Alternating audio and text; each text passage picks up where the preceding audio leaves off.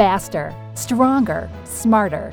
Coach Stephanie explores the art and science of ketogenic diets to optimize athletic performance.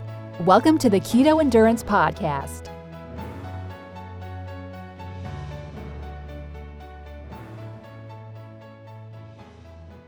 Welcome, everybody, to the Keto Endurance Podcast. I have Dr. Shawn Baker on again, and we are going to Faster, talk about his stronger, blood test results and some new Stephanie things he's explores the art learned along his journey, and we're going to to discuss a little bit about his popularity, Welcome to the Um, Keto Endurance Podcast. his gaining popularity, and the gaining popularity of a carnivore diet.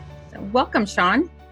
Stephanie, thanks for having me. It's wonderful to be back on. Good talking to you. I think we last talked about what about three, four months ago, I think, something like that. Seems like it. Yeah. Yeah. So it's been a lot of stuff going on in the in the meantime. So it's been fun. Yeah, wonderful stuff. It's so nice to see the carnivore way of eating becoming more popular. I've been on and off of the carnivore diet for about two years. And uh, I joined your carnivore study and had uh, really good results, and, and I'm still eating like that. And you've had amazing results, which is wonderful. So, can we talk a little bit about what your um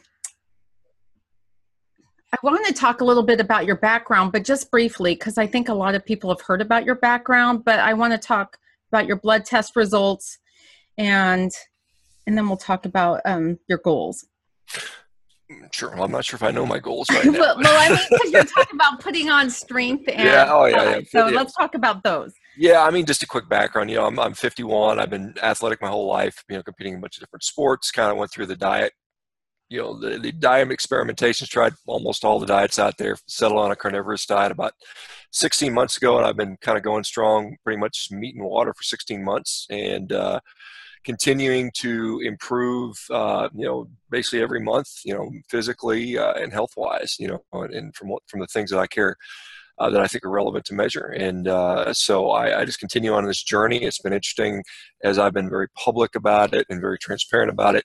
Uh, a lot of people have joined in on this sort of uh, sort of crazy adventure, and, and lo and behold, uh, lots and lots of people are are discovering what I discovered that it, that it makes their health get better, and you know it, it seems to help pretty significantly in athletic pursuits, which I think is also cool. So I think you know I think it goes together. You get healthier, your athletic performance kind of goes up, and I think that that seems like it makes common sense. So there's people that would argue that being athletic and succeeding athletically is not necessarily a healthy thing. I think I don't think that's always true. I think in many cases you can be both successful athletically and be very healthy, and I think that's what. Uh, many people are showing right now with with the carnivore diet or other you know other low carb diets you know just just to put that in general terms it doesn't necessarily have to be purely carnivorous but i think there is some advantage to that for some people Let's take. I agree. I have um, uh, I have some clients who are on the carnivore diet, and, and the rest of them are all low carb. I don't have any high carb athletes that I coach, but they are seeing really great results. And a lot of them come to me because they have tried other approaches in their athletic endeavors. They don't want to give up their sports, but they also want to be a lot healthier.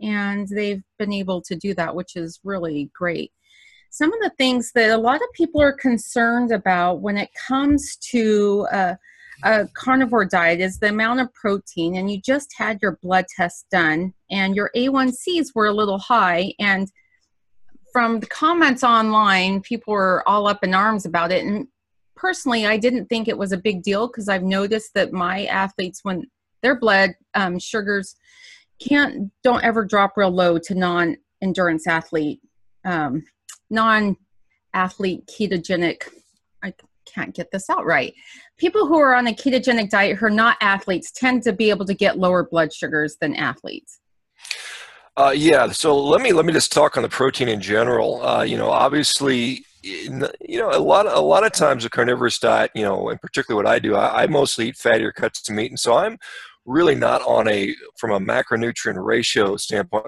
eating a really high car, uh, protein diet. You know, my protein intake tends to be around 30 35%, which, you know, is higher than the standard diet, but it's certainly not like super high. It's, it's more in line with some of these more ketogenic macros, uh, maybe a little bit higher on the protein side. But, you know, we talked about earlier offline about kidney, kidney damage and, you know, my, you know, and I, I eat probably more, you know, again, even though the ratios aren't that high, I do eat a, a, quite a high volume of protein. I will eat four, five, six hundred grams of protein a day sometimes, and it has not caused any issue with my kidney function. My kidney function, when we look at the labs, everything was fine. You know, my creatinine uh, clearance is fine. My uh, creatinine level is fine. Uh, my glomerular filtration rate was normal. And it's kind of interesting because when you look at the way they calculate that formula, big muscular guys, they kind of underestimate what your GFR is, and you want a higher GFR, glomerular filtration rate above 60. And the formula you use is based on about a, a 70 kilo man. I'm, I'm not a 70 kilo man, obviously. I'm almost, well, not quite twice, twice that, but almost twice that. And so even still, my, my GFR was normal. So I, despite taking in some days six, 700 grams of protein on a regular basis, my kidney function is just fine. So I think we can kind of sort of get away from that. We can also talk about, um, you know, inflammatory markers. I'll, I'll, I'll, talk about the glucose thing here towards the end, but I want to I want to okay, paint, paint the whole fine. picture because, you know, when we looked at my inflammatory markers, things like my C-reactive protein, my high sensitivity, my high sensitivity C-reactive protein was 0.6, extremely, extremely low, putting me at extremely low risk for cardiovascular disease and for things like diabetes my triglyceride HDL ratio was also extremely, extremely low. You know, my triglycerides were 50, 54 or so. Uh, my HDL was a little bit low, but it was higher than it had been. You know, my, my, my HDL traditionally been in the low 30s and upper 20s. After being on this diet, it, it went into the low 40s. So it's gone up quite a bit, still considered a little bit low, but the ratios are very good. Um, my liver function tests were all completely normal. So again, this this thing about protein and meat damaging your liver somehow. Uh, none of that has has happened. Um, my insulin, which is also uh, very important when, it comes to talking about diabetic pathophysiology and health, my insulin was extremely low at 2.6, and so when you calculate my my insulin sensitivity via things like HOMA-IR, H-O-M-A-I-R, which stands for the uh, homeostatic method of assessment, is extremely insulin sensitive. So I'm extremely insulin sensitive, right? So the only thing weird about that is when, I, when you look at it, my blood glucose, my fasting blood glucose, my hemoglobin A1C were elevated into the pre-diabetic levels. And so a lot of people are concerned about that. And I think rightly so, because most people, when your blood glucose is that high, it can be a problem for you.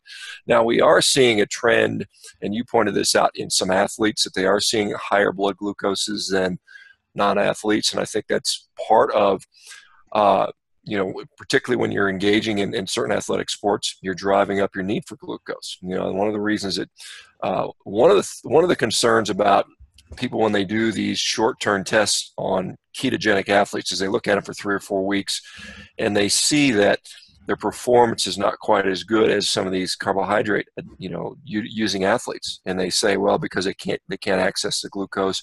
Well, I think a chronic adaptation is what's occurring is you're, you're just kind of producing a little bit more glucose via gluconeogenesis to make up for that difference over time. I think again, long term, your body will adapt to the to the stress that, that it's placed upon. And I think athletics, particularly certain types of athletics. Now, my my the type of stuff I do is highly highly acutely glycolytic. It requires instant on high level of glycolysis, like when I'm doing the rowing or even some of the intense lifting I'm doing. So I'm requiring really high levels, and I know uh, guys like Danny, uh, Danny Vega, who's also kind of doing some similar stuff to me, he's noticing his glucose is drifting up now as well. And, and despite that, he's staying lean, he's staying, he's staying uh, very muscular. Uh, and so we're seeing the same trends. And I think, uh, you know, there, there are some endocrinologists that have weighed in and they, they basically say they see the same thing in athletes. It's not as big of a concern to them. And I think we have to look at what does hemoglobin A1C measure, first of all? So, what it measures is it's kind of what they consider a three month estimate of what your blood glucose is, right? So, what happens is glucose will bind to uh, the hemoglobin molecule, and you know, and that's what they're measuring. Now, that tells you a couple things. It tells you uh, well, it, it, depends on a couple things. So, if the hemoglobin molecule or the or the red blood cell is living longer than 120 days, which is what the which is what the uh, study presumes is going on, it may overestimate that hemoglobin A1C. And there's a lot of evidence to suggest that healthier people, their their their red blood cells live longer. And and so we don't know for sure. There, there's some tests you can do to kind of sort that out. I haven't done that personally yet. I might do that down the road. There's also some evidence showing that like diabetics and people that are sick, their red blood cells may live shorter. So even though they have a lower hemoglobin A1C, that may not be an accurate representation of their uh, blood glucose. And that's why like guys like Dr. Bernstein will say that, you know, for a diabetic, that that may underestimate the hemoglobin. So it's not a really accurate measurement of what's going on long term. Now, having said that, I will say that because I've, I've checked my blood glucose a, num- a number of times, and I will say that it's typically um, higher than 100. You know, I've seen it down in the 80s and 70s. Um, frequently, it's 110, 115. So it probably, for me, averages around 115. If I had to guess, which is still uh, considered a little bit on the higher side, but Here's the important thing. The difference between hemoglobin A1C, which is which is a, a sort of a normal process that occurs just in, in, in the blood when the, when the glucose concentration is a little higher, compared to what happens with cellular damage and something called advanced glycation end products, depends on a couple different things. First of all, glucose does not cross the cell membrane via diffusion. There's no it has to be it has to be brought across either through facilitated diffusion uh, with electrolyte transporters or through active transport things through through glucose transporters particularly glucose transporter 1 glucose tra- transporter 4 and 4 is real important in the muscle. One is kind of a generalized one. And so when we talk about tissue damage we have to get the we have to get the glucose into the cell first of all.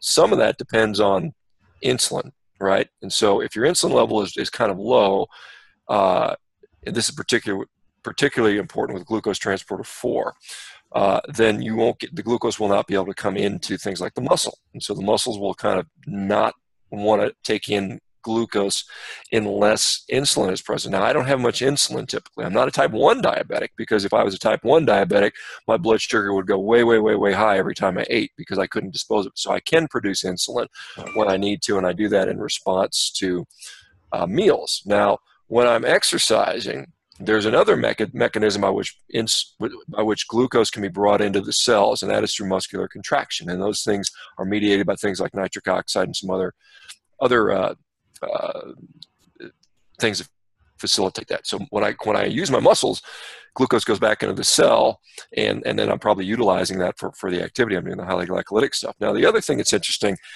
is that glucose in itself, which is uh, which I found was pretty interesting. I learned is is not particularly reactive when it comes to become becoming and converted to advanced glycation end products. Things like fructose are something like 20 times more uh, potent at creating advanced glycation end products than glucose. Now we don't have as much fructose in our blood sugar as we do glucose, but it may be that the fructose which is what we're seeing when people eating sugar. Sucrose is basically glucose and fructose. That may be a bigger driver of these advanced glycation end products. Additionally, in order to go from advanced from glycation, simple glycation like uh, hemoglobin A1C to an advanced glycation like you also require oxidative stress and possibly some inflammation. And so I don't have much inflammation. I would argue I don't have much oxidative stress. And additionally, compounds found in meat like carnosine, carnitine, alpha lipoic acid, which are very prevalently found in meat, prevent advanced glycation end products. And so I've got all these things that, you know, despite the fact that my, my resting glucose is a little bit higher in the blood, the question is, is it getting into the tissues?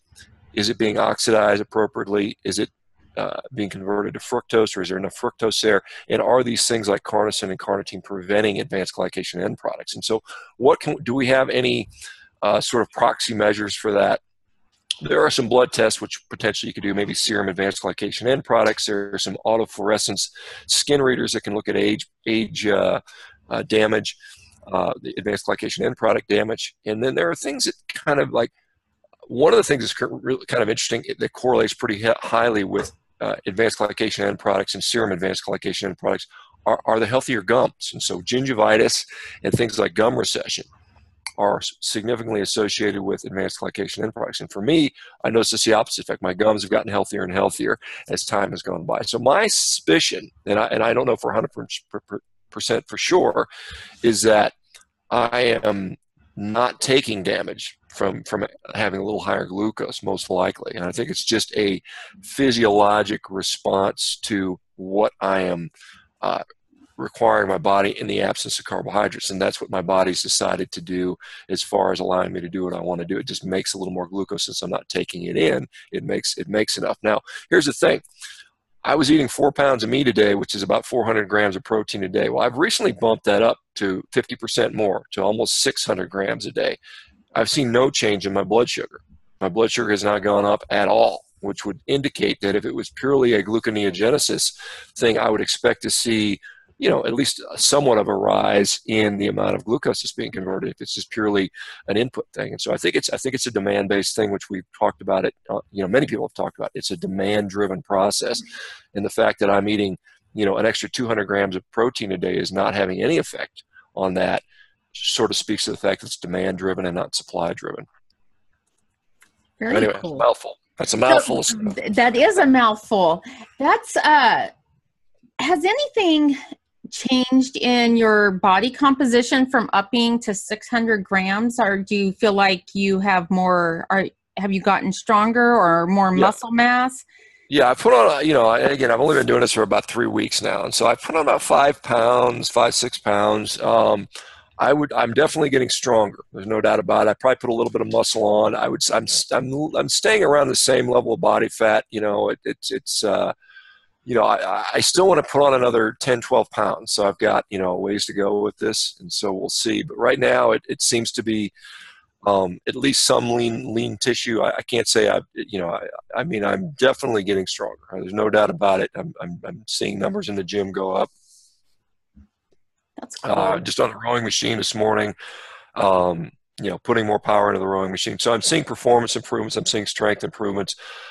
You know, I haven't taken you know precise measurements, but I, you know, I, I you know, I can see that I'm getting a little thicker in the in the in the shoulders and chest and and stuff like that. My waist has not really appreciably gone up at all that I can tell. Um, so, but I mean, again, five pounds on somebody who's 245 pounds to 250 pounds is really hard to tell. There's not that much difference you're going to see. Right. The um, I read a couple studies on protein and how a lot of times upping the protein doesn't necessarily. One study talked about the research subjects; they almost doubled their protein intake, and they didn't get heavier, but they got warmer. They um, their body temperature rose. Do you notice any body temperature changes or being warmer? Um, not that I can appreciate. see. I mean, you know, like I said, there is a thermic effect of uh, digesting protein that I think is pretty well described. And, and I know that I'm not sure exactly what study you're talking about. I know Jose Antonio did a study Yeah. where they did a lot of protein, you know, overfeeding, and, and, and the result, I think, I don't remember if they, talk, I can't remember reading about body, but I know they talked about the fact that they uh, did not gain any fat, you know, basically despite taking in, you know, with, with 200 extra grams of, of uh, protein, that's 400, that's 800 calories extra versus the other group. And so they, you know, they did, they, they got stronger and didn't put on any, Yeah, any it's the additional same study. fat. And so, yeah, it could be. I, I, you know, and it could, and it certainly is. I mean, that's the thing we talk about calories in, calories out versus a metabolic effect. And I think protein uh, certainly uh, has different effects just besides just generating energy. And I think there are some, you know, metabolic uh, things that are going on, heat production, and, and some other things that probably play into that. So, what's your, um, you said before we started talking that you had some, you were working towards some goal. I don't, were, are, do you have a lift? do you, you Yeah. want to lift, deadlift a certain amount? Yeah, yeah right. Yeah, so right. Yeah, so I'm, uh, you know, so I'm 51, and, and I was looking at the uh, sort of the U.S. and world records for the deadlift and the drug, you know, the drug-free uh, deadlift uh, numbers, and I think I'm, I think I have a reasonable shot to to, to hitting that. And so, uh, right now the record stands at 705 pounds. You know, this is in in a in a drug-tested division called USA Powerlifting, which is, in my view, the sort of the premier division for at least for drug-tested athletes. And so that's the number I've kind of looked at to try to do. I've done that earlier in life, you know, when I was younger, uh, but I was heavier, and so I'm going to put on a little bit of weight, trying to trying to get to that, you know, get to that number. The training is going good. My, you know, where I'm at training wise projects that I should get pretty close to that, you know, uh, over the next. I'm going to say probably somewhere in the next 16 to 24 weeks, I'll probably be ready to hit something like that. So I've got to train you know, train pretty hard, you know, changing, changing what I'm doing now and focusing just on the, I haven't done that in about 20 years where I just full, fully stro- focused on getting stronger in one particular lift. And so it's, it's kind of fun to do it again. And it's kind of nice to kind of wake up some of those old muscles that haven't been truly, really stimulated in, in, in quite some time. And so it's fun, fun doing this stuff, but it's a lot of volume the way I'm training right now, lots of volume. So I'm, uh, uh, the good thing about this diet is it's it's a very good diet for recovery, and so I'm recovering well despite the increasing volume. But I am noticing that my appetite's going up, and that's why I'm eating accordingly, and, and it's also allowing me to put on some muscle. But yeah, it's it's it's uh, you know it's a little different than what I've been doing for the last you know decade or so, and so it'll be fun to get back to that stuff and see see what I can do as a 50 plus year old guy. How is your um? How many meals a day do you eat? Do you eat uh? I, I eat twice a day, and I and I noticed I some folks uh, eat just one time a day, and I was wondering because you're trying to get a lot more protein in, and I saw your video that you ate I.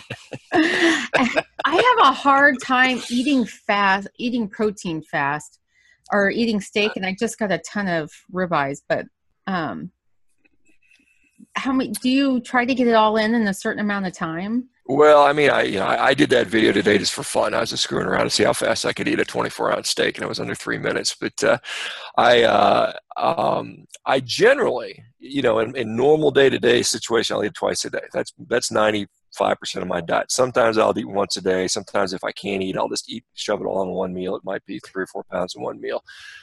But as I'm trying to gain weight right now, I, I, found that I have to increase the meal frequency a little bit. So right now I'm doing trying to do three meals a day because I find that I just can't. It's hard for me to do it in two meals. I find it that I have a little better. I have a little better chance of doing it.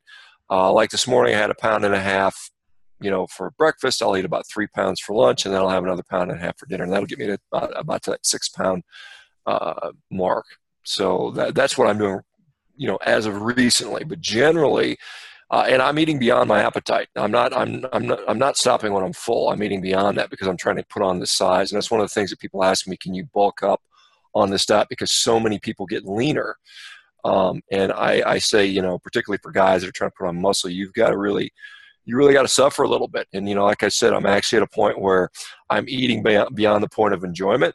Uh, it's just you know one of those athletic things you do uh, to you know I mean it's it's you know if you talk to any of these really big strength athletes, they'll tell you that eating becomes a chore, and they it's just because you know and it's it's not what I recommend for health. I think you should eat to your full, and, and that's it, and you can you can be lean. If you're trying to do crazy stuff like I'm doing, and you want to break world records in weightlifting and get stronger and stuff like that, then you have to you kind of have to push push the eating a little bit.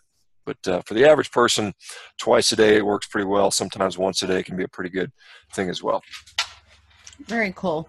The uh, what would you say to the folks who are worried about nitrogen balance? Because uh, and we talked a little bit about that, but uh, 600 grams a day that's a that's a crap ton of protein. I I've been trying to up my protein and I can get it up to about 180, and because uh, after we did the the carnivore study, I went and did a DEXA scan. And mm-hmm. I exercise regularly and I I am smaller. I'm a lot smaller than leaner than I I was, but I wanted to see how much muscle mass I had and I had actually a lot less muscle mass than I anticipated and I think it's some of it's just because I for years since, you know, high school probably I've tried to eat less and starved myself. So I'm trying to eat more. And I'm looking at your numbers and thinking, I should probably, I'm going to try to get a little higher than that and see if well, it makes a difference. I mean, not a higher than 600, higher than my regular. No. Like one thir- 115 is about what I usually, if I eat till I'm full, it's about 115 grams. Yeah, I mean, if you look at some of the conventional studies, again, these are done on conventional people eating diets, and they'll, they'll, they'll, you know, some of the recommendations now, it's something like 1.6 grams per kilogram, you know, is what, what they're saying is, is fairly optimal. I think when you don't have carbohydrates in your diet, that number goes up. I think, and, and I think people have commented on the fact that you might uh, see that, uh, you know, that, that goes up almost even to double that in some cases. And so, um, you know, uh, it's it's uh, again. I think appetite for most people should work pretty well. You know, for how much protein you need. You know, again, I think it's you know, I think you have to look at how well you're functioning. Now, you're you're you're you tend to do a lot more endurance type activity. You know, well, that's gonna. I'm doing criterium racing now, so that's not endurance. That's fa- I mean, it is endurance. It's half an hour, but it's as fast as you can go. So it's okay. So are you on the velodrome? Or are you doing the? Are you no? The, it's just a circuit or uh, it's you know for the women's race, it's it's a half an hour. You know, we warm up before we start, and then it's you know all out for a half an hour. And yeah, that'd be fun. I'd, I'd like, you know, because I, I, know they do some of the, the, sprint track racing where it's, you know, a thousand meters or something. Yeah. It's pretty short stuff. That's a lot shorter than what I'm doing, but yeah. Yeah, that would, you know, that, that stuff would probably develop more muscle for you, quite honestly, just doing that type of work. And then obviously some weight training and stuff like that, I think is, is a good way to go. You know, get a heavy kettlebell, start swinging that. I think that's a, that's a very good, just one exercise that I think is is is, is very easy to learn. It's uh, pretty safe for most people. And I uh, do kettlebell swings. I lift uh, three times a week, but um, good. Good. So it's not like, um, but I still don't have the muscle mass that I would like. So it's yeah. well, I mean, it's it's not yeah. easy. I mean, particularly for women. I mean, you got to really put in the work, and you gotta you gotta really grunt and you know do that do that uh, the, the heavier stuff and so you know like i said there's squatting heavy deadlifting heavy you know doing some heavy presses those things work for everybody uh, pretty well and uh, that's you know even you know even for me i mean i i i, I have I, I, am somebody who's naturally kind of an ectomorph believe it or not you know despite the fact that i have a decent amount of muscle on me I, I i really if i don't train hard i get thin pretty quickly and so um, I have to, uh, you know, push pretty hard pretty frequently to, to maintain the muscle I have. Very cool. Are you working on any, um, I mean, you're everywhere. Do you have any, I don't know, I know you have your carnivore training systems. Are you coaching? And then you're, you're still doing, are you still doing orthopedic surgery?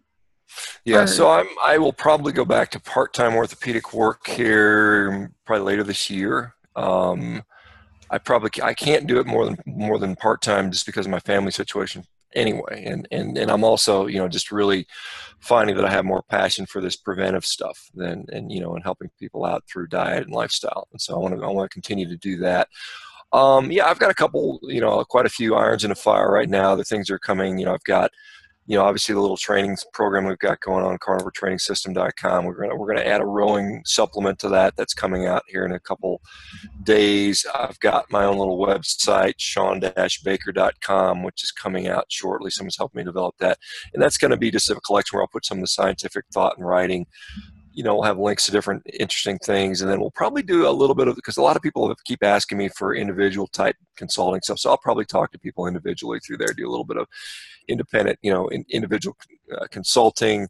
Uh, I'll probably try to get out there and maybe start doing some speaking at some of these conferences. You know, I know uh, some people have asked me to do those sorts of things, and um, I know I had a, we had a meeting with uh, Tony uh, uh, Martinez and Dave Feldman talking about you know this new some of the political stuff that's going on, trying to address public policy, and so the uh, uh, so we've got a couple of those organizations being developed, political organizations. I'm going to probably participate in, um, and, and uh, you know, just this just kind of more and more of that stuff. You know, my social media presence gets bigger and bigger every week, and so it's going to continue to try to utilize that. I mean, I think there's a lot of ways to impact people's health, and I think there's you you, you got to get the studies done, you got to get the support, you got to do the political legwork. But I think social media is a big tool as well, and I'm, and I'm finding out that, that that really moves a lot of people and moves the needle pretty quickly as well. And so I want to continue to uh, um, capitalize on that, get better at my social media, social media, uh, sort of bring level up my skills on that stuff. You know, as time goes by. I think your skills are pretty good. I mean, if you just as it's good to to improve what you're doing, but the fact that you've been able to get some moment, so much momentum. Really, there's a lot of folks who have been doing a carnivore diet for a long time and not really uh, I would say, influence the mainstream. Not that you're mainstream yet, but you've gotten a lot more traction than some of the other folks. Well, I mean, you know, like I said, it's part of it is, you know, I've had I've had the opportunity and the time to do it. The other thing is, you know, a lot of the people that did this particularly early on, I mean, they got attacked pretty pretty oh, aggressively. Yeah, the Andersen family right had so many mean things said to them. Right, and, and it's not that I don't get my share of mean things said to me. I just don't care, and I, I would rather see people get healthy, and, and I'll take the I'll take the uh, name calling and the uh, you know the stuff that's directed at me, and, and just continue to press on. You know, I mean, you know, granted, I'm kind of unique in the fact that I was an MD, the fact that I'm a pretty successful athlete, and so that gives you know for whatever reason people tend to value that, whether that's rightfully valued or not. I think there's some pretty bright minds out there when it comes to carnivory and, and the zero carb movement that are just as uh, knowledgeable and just as you know have just as much to contribute. You know, it's just that some people just for some reason think that because you have an MD after your name that you're you have more credibility, or the fact that you're a successful athlete it gives you more credibility. It's just the way society works, and so I'm going to take advantage of that because it helps people and I'm going to continue to use that stuff and, and, and, and sort of do the the one thing I've discovered, and I think we've all kind of learned this through our last presidential election, is that publicity is publicity, and people want to be entertained, and so you you, you know no one's going to listen to you unless you entertain them first, and so right. part of what I do is a little bit of entertainment. Uh, you know, like putting that video of me eating a steak in three minutes. I mean, that's just goofing around. But people look at that and they look at it. Some of them will say, "Oh, look at that stupid guy," but some people will laugh, and some people will then stick around a little longer and then read some of the studies I, I put out there and, and look at some of the success stories. And and that's what slowly is going to you know continue to move this momentum. And hopefully, you know, we're, uh, you know, I've got a formula that seems to be working at least you know in a in a not a very organized way, but it's kind of growing organically. And uh, you know, it's just I'm, I'm I'm doing what I can, the best I can. Uh, hopefully, it'll get more and more polished as time goes, and, and I'm getting some people that are volunteering to help, and that's kind of nice. And so, hopefully, you know, a year from now, um, we'll have you know a movement that has grown ten times what it is now. I mean, it, you know, if you think about, I know last year when I did this, you know there were there were just a few people that were talking about it openly now it seems like at least in the low carb community. Now uh, you know the low carb community is all over this stuff because they, they're, they're just kind of trying to get their head around it. And now there's people in the mainstream that you know think it's crazy but there are some mainstream guys that are that are that are looking at it. And they're they're conceding the fact that yes indeed it doesn't kill you and yes indeed there are people getting better by it. And so i think that's a huge victory. Well i love the stories on the MeatHeals website. I posted my story and i was surprised of how uh, many comments that i got from my friends on Facebook, I was a little nervous about posting it because I have a I have a lot of friends who are not a lot, but a few friends who are vegans and vegetarians, and I um, even they posted nice comments, which was nice to see. But it's yeah. Yeah, no, I think you know. I think uh, one, there's safety in numbers, and that's why I like to see we get more and more stories right. every day. You know, I, I, Michael Goldstein and I are doing this this little meatheals.com. I'm kind of the rabble rouser trying to get the stories, and he's just managing the site, putting them up there. And so, but I think you know once once you start getting a critical mass of you know a few hundred, few, you know maybe even a thousand stories, people have to take a look at it. Look at it. So that's sort of my goal is to continue to get people to contribute their stories because stories as much as research papers also impact people's lives. You can, you know, the people that say I've got to have a randomized control trial before I make a decision about anything. I mean, that's not really how life works. I mean, it's not like mm-hmm. you, you know, you got to have a randomized control trial to see if you're going to go to Universal Studios or Disneyland. I mean, it, it, the decisions you make in life don't always require randomized control trials, right? And so, some people it's just like well what did this guy do? How what were results? He was in the same situation as i was and he got a really good result. Okay i'm going to try it. And, there, and, there's nothing wrong with that. I think that's a fine way to approach uh, things in, in, in, in, many cases. I mean, there's, there, there, we, no one has a magic answer. No one knows what you're going to die of. No one can predict the future. All the nutritional data out there is at best a guess and it's really there's a lot of flaws behind that stuff. And so i think you got to go with what works for you in the immediate period and look at that and critically evaluate your health. And i think that's what this sort of thing is driving. And I think that's a good thing for a lot of people, you know, and I think we don't understand it. You know, we don't understand all the science and some of the physicians can't figure out why someone who's getting so healthy, but their cholesterol is going up. Maybe some of them will start to snap that, hey, well, maybe the cholesterol isn't as big of an issue as we thought it is. And maybe it's conditional and maybe it's situation dependent rather than it's, you know, black and white, good, bad. And I think that's what we're finding out. And I think that's good to, yeah. To, to Did you drive that message home because it is all black and white. On the carnivore, on the carnivore study, the N equals many is. Right. Did you get a lot of people submitting their test results, and is anybody doing any number crunching on that? Yeah, Matt Mayer is still crunching the numbers on that. He's getting, he's still generating. I talk to him about every two weeks to ask him how he's going. He's crunching it out. We'll get it out there at some point. We got something over a million points of data, so it's a lot of stuff to analyze. And you know, it's it's uh, we got we got uh, I think the the 90 day trial we had about 300 or so, and the the 30 day trial we had like a thousand people put in data, and so that's just a lot of stuff to pick through and uh, he's he's still working on that. So hopefully we'll have i mean he showed me some preliminary data stuff that wasn't that exciting. It was like how tall were people and how many were men and how many were women. And you know that's that's okay but it's not really the data that people are going to want to see. And so i'm i'm trying to you know when, when we get some stuff that's you know at least a little more interesting. We'll, we'll put that out there. Cool. Yeah because i I did my part and put in all my stuff, even though that tracking the food weighing and measuring was the hardest part of that whole study. It's not what you're eating. Yeah, and so we, we found that out, and so we kind of had to, you know, we kind of modified it for the second group and just said, you know, did you eat meat today, yes or no? And that's the only, only question we really cared about, you know, if we were on the protocol or not. And so we try to make it simpler, and we're, we're learning as we're going because it's something that, you know, we'd never done before, and it's never really been done much before, and so it's all kind of uh, sort of new stuff. But we appreciated everyone that put in their data because it's going to be helpful for for other people as it goes. Well, that's um, cool. At least they're you're making. At least there's some stuff out there, and then there will be some data for the data people. I think that I agree with you on the in week the MeatHeals website. Seeing somebody who's gone through the same things you have and you can relate to is more inspiring than you know 50 rats in a cage were given this right it, is. it really is and, and that's the thing that you know like i said I, that's why i think it's again i just keep uh, you know reemphasizing this point i think people really pay attention to stuff you know i put up these transformation stories on my instagram account you know every day or two and people get a lot of reaction to that and i and i usually see three or four people comment i'm going to try it now you know, and then, then they try it, and two of those four people will get a good result, and then and then you know, and, and then two may do it for a couple days and quit. But the thing is, um, you know, that's that's just how it works. And you know, what you know, I know the people that sit there in the in the ivory towers uh, in academic medicine, it frustrates them. But I'm but at the same time, all these people in the population are frustrated because all those studies have not resulted in the answer and no one knows. And so that's a, that's a, that's a thing that I think is uh, you know interesting.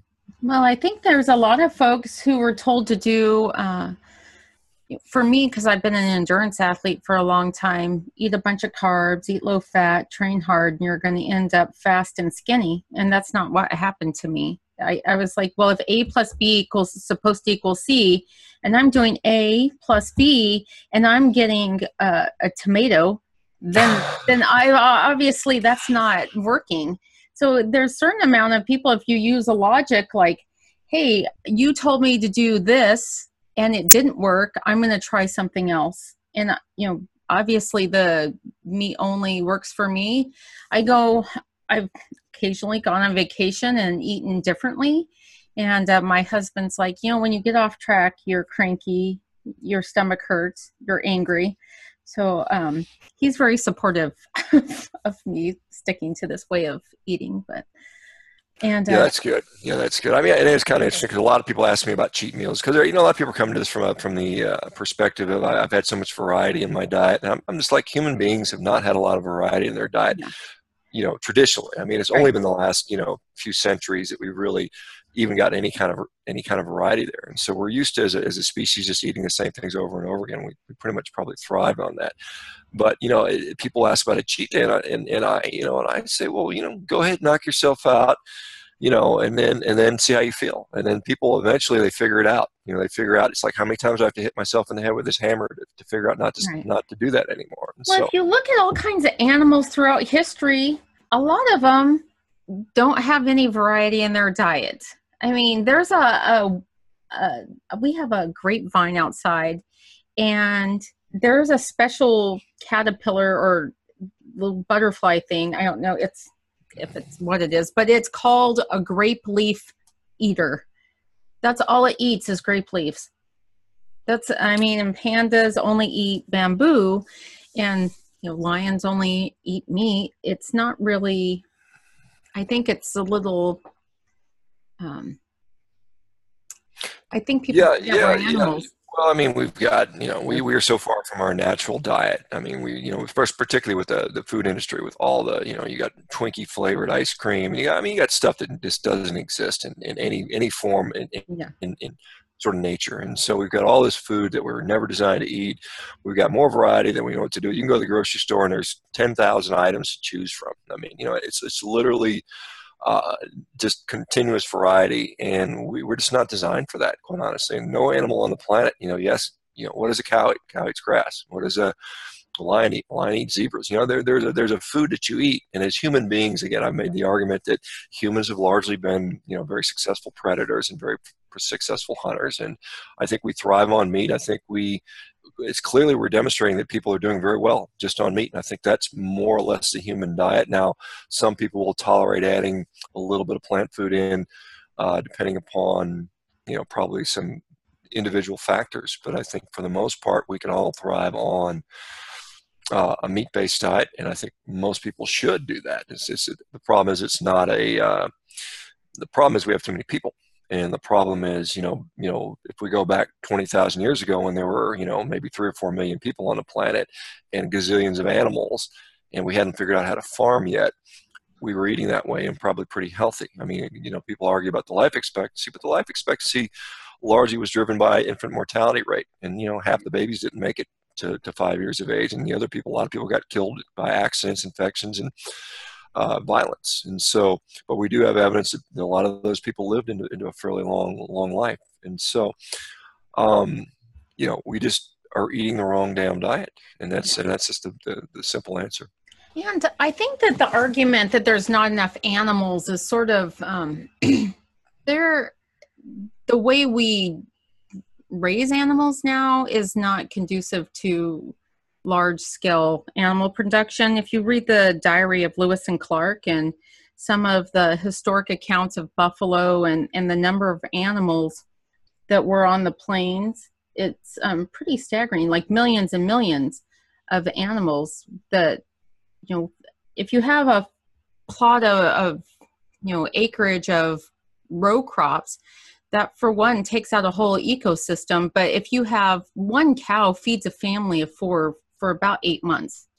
So it's not like, um, or maybe not six months if you eat a lot of meat, but it's not like if the agricultural practices change, then um, it will more than adequately be able to produce enough meat. Well, I mean, you know, we, there, there, there's, you know, there's, uh, there's better people there, better experts that can talk about this. But I mean, basically, you know, the way that, that animal agriculture is in, in much of the world is very inefficient, you know, and, and so for the criticism that the U.S. system has, it's very efficient. It, it they've dramatically improved their carbon footprint. Um, they produce a lot more meat per animal than they used to. Uh, those things are all again. You, you, have to you have to if you sort of separate yourself from the ethical argument and the environmental argument and the health argument, you have to you have to put these in different different uh, parcels. But in order to get every person on the planet, say a pound of meat a day, which would be good because most people don't get anywhere near that. You know, we're talking about Africa and and Right. you know a lot of the third world countries they have nowhere near that and they have all this malnutrition to do that you would have to basically double the number of uh, cattle on the planet which is very easily easily done. We have plenty of room to do that. And then you would also you know you would like to sort of better pasture these animals uh, just so that they serve as a carbon sink and a methane sink so that they can actually and, and there's some studies that would indicate that by properly pasturing these animals um, you know because we have to remember all the cows on the planet whether they're grain finished or grass finished are spending most of their life on grass anyway in pasture you know that's what they they don't they, don't sort of calculate that. So in the us most of the animals are grain finished but they spend most of their time on pasture. So it's not like you have to dramatically expand the pasture requirements. And to double that we easily have the land to do that. That would provide about one pound of meat per person in the world. Um, you know if, if, if the rest of the world took up similar similar uh, uh, agricultural practices. You know, it's an efficiency thing. So we, we could do it if the will were there. The question is, you know, we've got a large uh, political movement that, that that is trying to sort of, you know, driven by some of these animal rights activists, some of the environmentalists are trying to tie those things together to try to push that out of the way and make us all go to a processed food diet.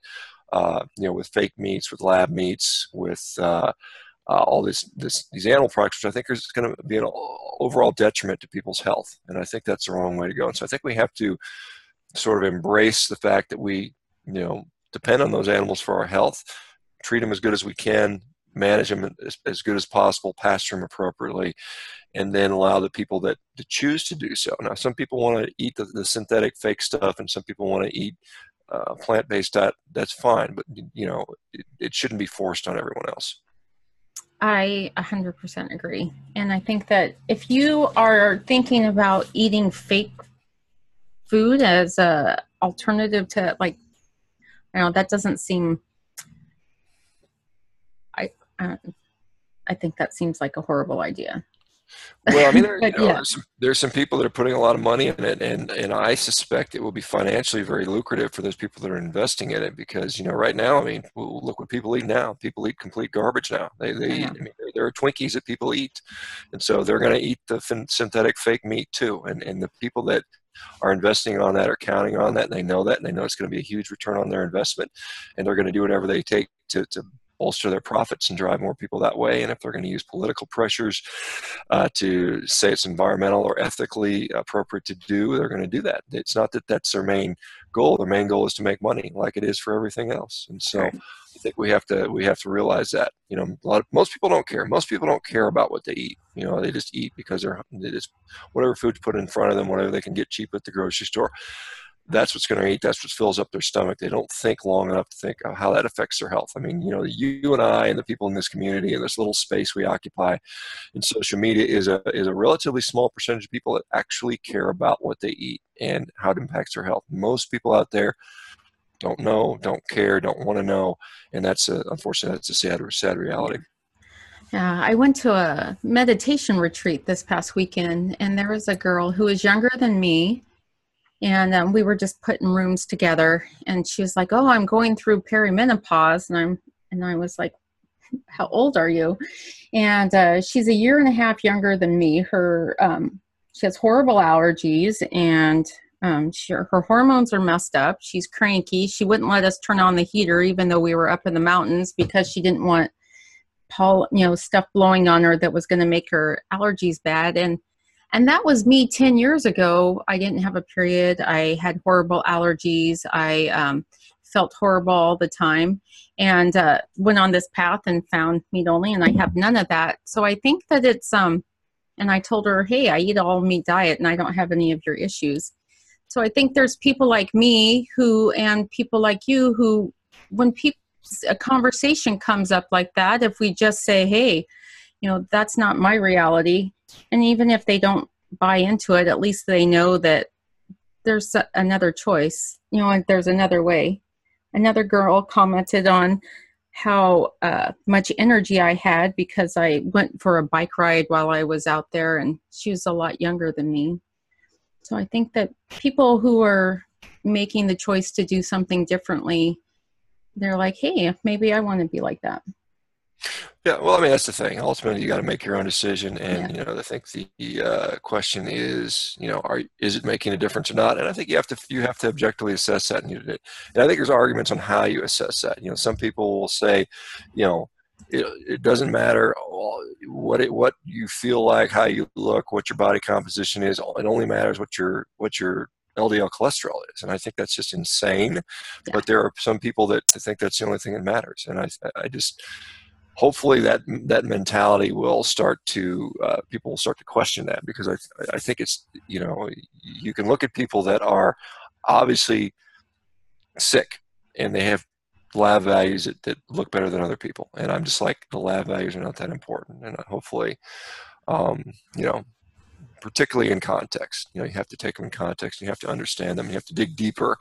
And like I said it's not a black and white you know good bad thing. It's there's there's all kinds of context that goes into that. Right. There's a ton of variables. Although I can attest that I'm with you. I recover great. Compare eating an all meat diet, my recovery is insane. I don't I don't ever get sore or and I can do back to back workouts where I used to not be able to do that before.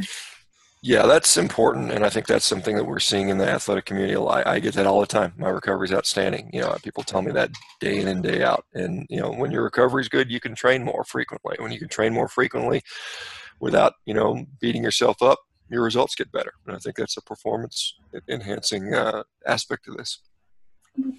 Well, we're coming up on time, and I I know you have food to get to and training to get to.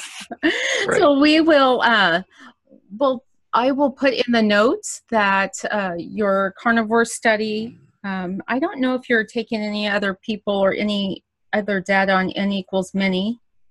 Um, yeah, we're still it's still open. It's an open-ended thing. We always keep people data. You know, we're not. I'm not. I haven't been heavily publicizing it lately because I've been kind of tied up in other things. But and I want to make sure Matt has facilitated the best way to get the data out there. But we're anytime people want to enter data, we take it and we'll just add it to the. Or it's going to be kind of a constantly growing database with results. And so okay. uh, that's that's the way that's designed. So yes, n equals many.com. You can you can enter more data. And you're at you have Carnivores Training Systems, which is basically a strength training program. Yeah, carnivore training system. It's just a general conditioning, fitness, strength training program. I think it's good for most people.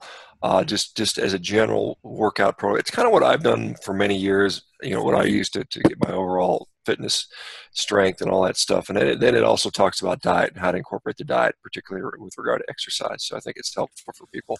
And then if people want to see success stories, go to meatheals.com meatheals.com. Yes, and if people have success stories, we want you to add them to our yes, to our growing growing number of database. Yeah, we've got I think we're coming up at least 50 people so far. We've been doing it since I don't know, just a little over a month now, and so we're we're, we're trying to put one per one new story up every single day just to kind of keep, you know, just to keep it fresh. And, and so we've got some really amazing stuff. And the nice thing is, is you can search it by disease process. So if you've got like somebody's interested about joint pain or you know losing weight or depression or anything like you can just search and you can see all the stories of people talking about where their joint pain got better their depression got better or their you know autoimmune disease got better so it's kind of neat cool thank you so much Shawn for your time i really appreciate it maybe like six months from now we'll do this again and see where you're at and see hopefully the community's growing bigger and bigger yeah, I suspect it will. All right, Stephanie. Well, great. Well, I'm gonna I'm gonna cut out of here and go get some food, and uh, we'll talk to you later. Okay. All right. Have a great day.